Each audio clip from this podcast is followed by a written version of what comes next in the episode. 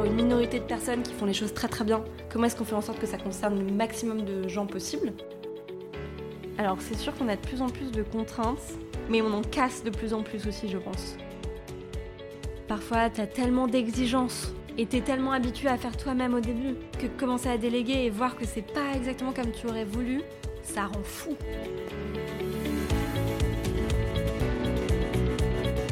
Changer le monde, ça passe par changer la place des femmes et mettre en lumière les rôles modèles qui façonnent notre époque en créant une nouvelle économie. Chaque jour, des femmes incroyables entreprennent et définissent leurs propres règles du jeu.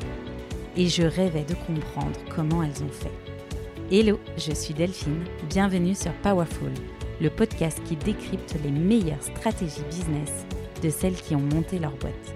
Si toi aussi, tu as une idée folle à laquelle personne ne croit à part toi, alors abonne-toi, parce que tu n'es qu'à un pas de changer le monde et qu'on compte bien te filer nos meilleurs conseils pour que tu réussisses.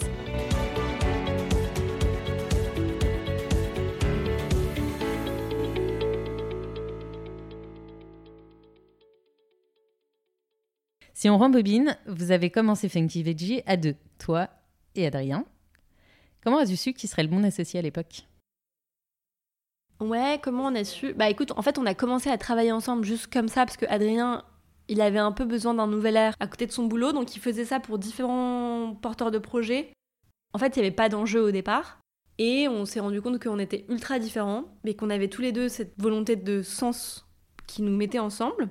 Du coup, le fait d'avoir un peu cette vision d'un projet qui est plus grand que soi fait que tu as une bienveillance très forte l'un envers l'autre. Parce que, je sais pas, un des premiers trucs, et je pense que c'est le pilier numéro un de notre relation avec Adrien, c'est la bienveillance. Et ça s'est imposé très vite.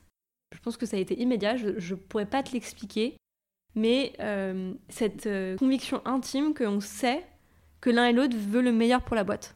Et donc, euh, que l'un et l'autre fait de son mieux à son échelle avec ses propres forces. Et, et, voilà, donc je pense qu'il y a eu des phases d'ajustement. Adrien, euh, au départ, il était vachement. Euh, il voulait voir tout ce que je faisais et tout.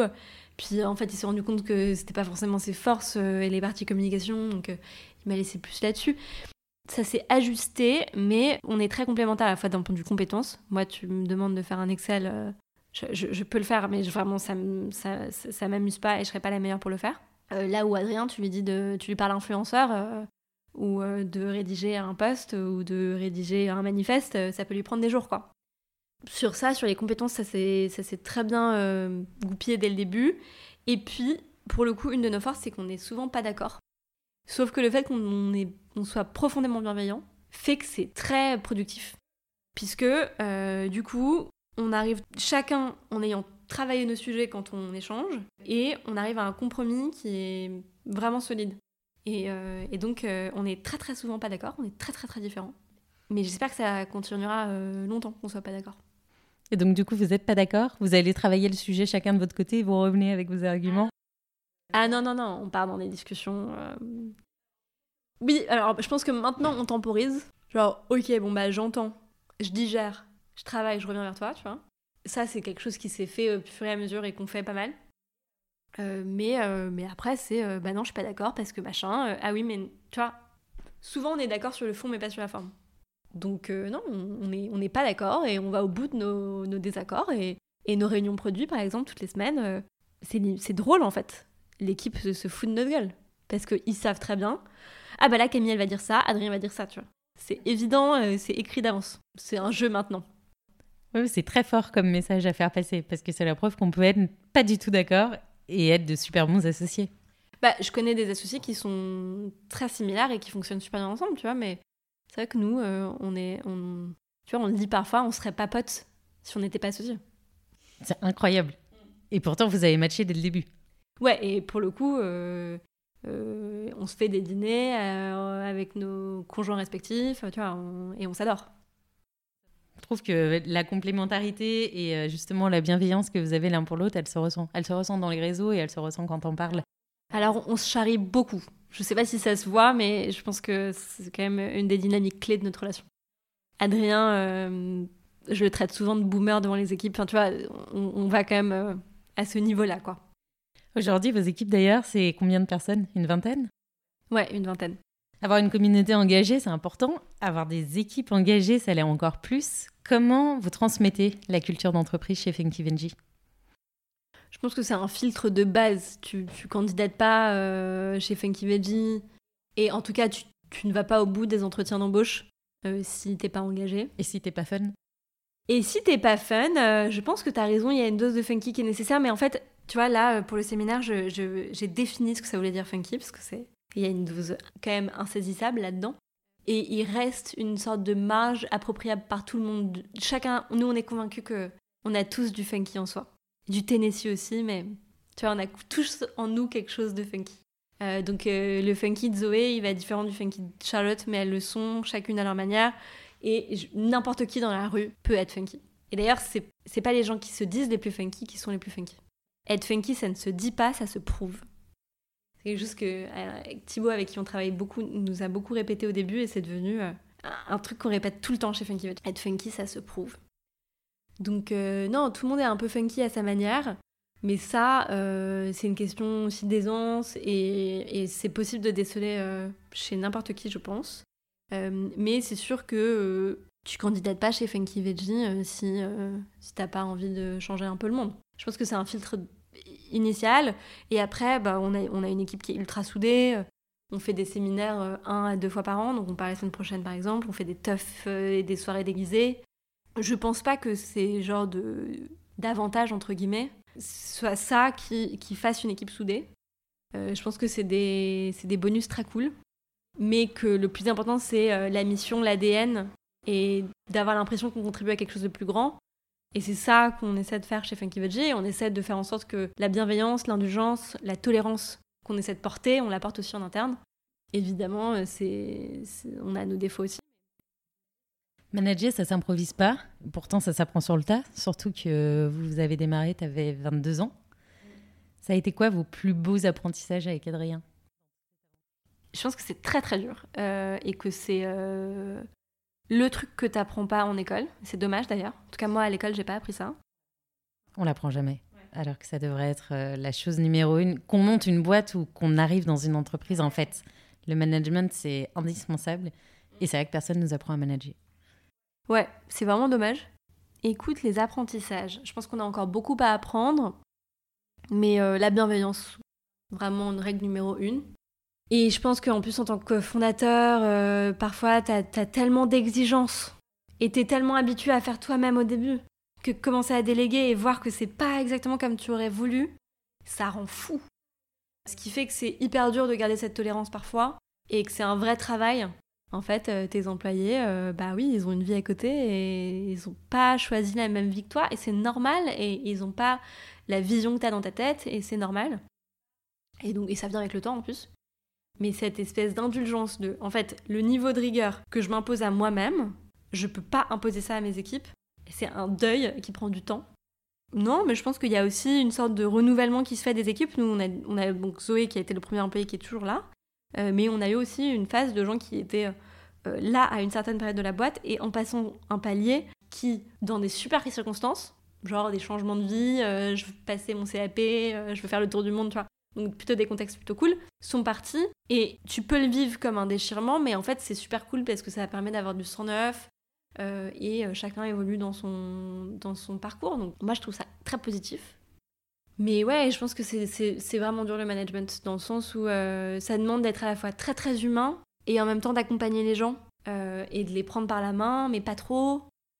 Je pense que c'est compliqué de faire des phrases toutes faites sur le management pour moi, le management, tu l'apprends toute ta vie. Ouais, bah c'est clair. Puis ça, comme l'entrepreneuriat, ça, ça, ça c'est un miroir aussi, tu vois. Et sur l'exigence, la, rigueur, la tolérance, tu vois, euh, bah en fait, moi, parfois, je me suis rendu compte que j'étais pas cool avec moi-même. Tu vois, si je parlais comme ça, c'est quoi ma relation à moi-même si je me parle à moi-même comme ça? Tu vois, c'est pas possible. Bref, ça peut devenir très philosophique. Mais c'est un vrai miroir aussi. C'est un vrai miroir et c'est intéressant ce que tu dis parce que ça permet aussi de s'amener de la tolérance à soi-même. Chose qu'on fait pas trop quand on monte une boîte. Puis bon, on manage pas de la même manière quand on a trois personnes, quand on en a 20 et potentiellement quand on en a 500 aussi. Les priorités sont pas les mêmes, on n'a pas le même temps à accorder. Enfin, c'est clairement une évolution euh, tout au long et je vous souhaite clairement à un moment donné d'avoir 500 personnes à manager. Ça veut dire que vous aurez conquis le monde. Tu me fais très peur. Mais j'ai à la fois de l'excitation et de l'anxiété là, tu vois. Tu partageais récemment une des erreurs euh, justement les plus courantes, alors pas en management mais en recrutement, où vous n'aviez pas rédigé euh, la bonne offre d'emploi et du coup vous trouviez pas la bonne personne. Est-ce que tu peux nous raconter et nous expliquer si c'était à refaire comment tu aurais procédé? Parce que le recrutement, c'est vraiment un sujet clé dans une entreprise. C'est ce qui peut lui permettre de performer ou au contraire euh, de s'écraser. Et les problématiques de recrutement, il y en a partout. Et j'ai trouvé ça hyper chouette que tu prennes la parole sur ce sujet-là, justement. En vrai, je pense que c'est en mettant notre annonce qui n'était pas bien travaillée qu'on s'est rendu compte de ce qui n'allait pas. Je sais pas si on aurait pu s'en rendre compte euh, mieux plus tôt. On aurait dû prendre plus notre temps peut-être, cadrer davantage en amont, mais c'est aussi en marchant qu'on a appris. Euh, mais tu vois, par exemple, au fil des entretiens, on s'est dit qu'il nous fallait quand même quelqu'un, puisque c'est un poste de responsable marketing et trade, donc l'enjeu c'est de, donner de l'énergie aux équipes en rayon. Donc le côté, euh, pas de côté funky aussi, il est hyper important, et le côté dynamique, il est hyper important. Et au fil des entretiens, on s'est rendu compte, ok, mais là, il manque un ingrédient de la sauce funky, c'est cette sauce de funkitude. Et sauf que notre fiche de poste a été chiante. Tu peux pas t'attendre à avoir une, lettre de motivation qui a un pas de côté qui est un peu décalé, si toi, dans ta fiche de poste, t'es ultra scolaire. Donc, tu vois, c'est un des trucs où on n'avait pas du tout euh, fait d'édito, euh, travaillé ça. Et ça, c'était super important. Je pense que c'est un exemple auquel moi, j'aurais pas forcément pensé euh, avant ce recrutement-là qui est clé pour nous. Et Marie est arrivée aujourd'hui. Mais oui, on s'est un peu pressé, on s'est précipité trop. On voulait aller vite. Et ce qu'on n'a pas fait, c'est que les attentes qu'on avait envers les personnes qu'on recevait en entretien, on se les est peut-être pas appliquées à nous-mêmes au début. Après, il y a clairement un vrai sujet au niveau des offres d'emploi aujourd'hui, parce que quand tu dis l'offre d'emploi était chiante, dans quasiment toutes les boîtes aujourd'hui, euh, les offres d'emploi paraissent chiantes. J'ai l'impression qu'il y, a vraiment quelque chose à, venir modifier et voir à venir bouleverser à ce niveau-là pour euh, changer les anciens modèles et passer sur un modèle encore un peu nouveau qu'on n'a pas encore trouvé. Ouais, après, des boîtes comme Welcome to the Jungle, elles ont contribué à, rendre ça un peu plus attractif. Mais euh, je pense qu'aujourd'hui, on, choisit un métier pas que pour le salaire, mais pour ce que ça nous fait au quotidien. Donc, en l'occurrence, si Funky Veggie veut être une marque funky, encore une fois, ça se prouve. Ça ne se proclame pas. C'est quoi ton plus beau souvenir? Je trouve ça hyper dur parce qu'il y a plein de choses au quotidien. Euh, tu vois, par exemple, euh, j'ai récemment fait un point RH euh, dans mon équipe. et en fait, cette même personne, il y a six mois, il y avait des choses qui n'allaient pas. Et donc, qui là aussi était un miroir de ce qui n'allait pas pour moi. Et, là, on refait le point six mois plus tard et c'est hyper positif. Grand soleil. Et ça, c'est ultra gratifiant. Et c'est des choses bah, qui sont pas quantifiables, qui sont, sont pas palpables. Euh, mais euh, j'en suis méga fière. Et en partie euh, moins funky, justement, un échec ou une partie qui a été plus difficile sur toutes ces années depuis que vous avez commencé? Bah, Je pense que le plus dur, c'est toujours l'humain, enfin, tu vois. Parce qu'en fait, au-delà d'être une entreprise, un sirette et des chiffres, t'as des gens avec leurs émotions et leurs bagages au quotidien. Donc, dans ta relation euh, d'associé avec les équipes, bah, je pense que c'est ça qui est le plus dur. Et puis je pense le côté charge mentale. Parce qu'en fait, euh, on fait pas des horaires euh, à mourir, tu vois, mais il y a un moment où ça prend trop de place parfois. Et ça, c'est dur. Bah, on y pense tout le temps. Ouais, tu penses tout le temps. Tout le temps, tout le temps, tout le temps. Et donc, ouais, à un moment, il faut couper le cordon. Et il y a un moment un peu de, de, de deuil où Funky Veggie est passé de hobby à entreprise. Et t'as beau adorer ton taf, en fait, il faut avoir une vie en dehors et ça reste un taf. Et ça, c'est un vrai deuil. Ça a été dur, cette transition? Ouais, je pense que ça se fait petit à petit. Et j'ai l'impression que pour tous les entrepreneurs, c'est un peu ce truc euh, de. Euh, il y a un moment où tu comptes pas tes horaires, tu comptes pas ton énergie, tu donnes tout. Et puis, euh, bah, tu construis une vie à côté où les deux, les deux s'entrechoquent et puis toi mentalement tu peux pas absorber tout le temps. Faire passer euh, ton hobby du côté de ton travail, euh, c'est un vrai changement.